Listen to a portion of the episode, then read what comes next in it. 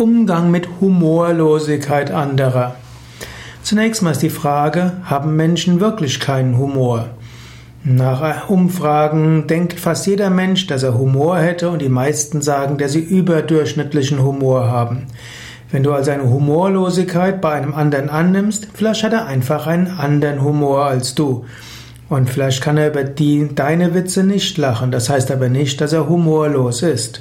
Es ist auch eine, eine gute Übung herauszufinden, worüber lachen andere, welche Art von Humor haben andere.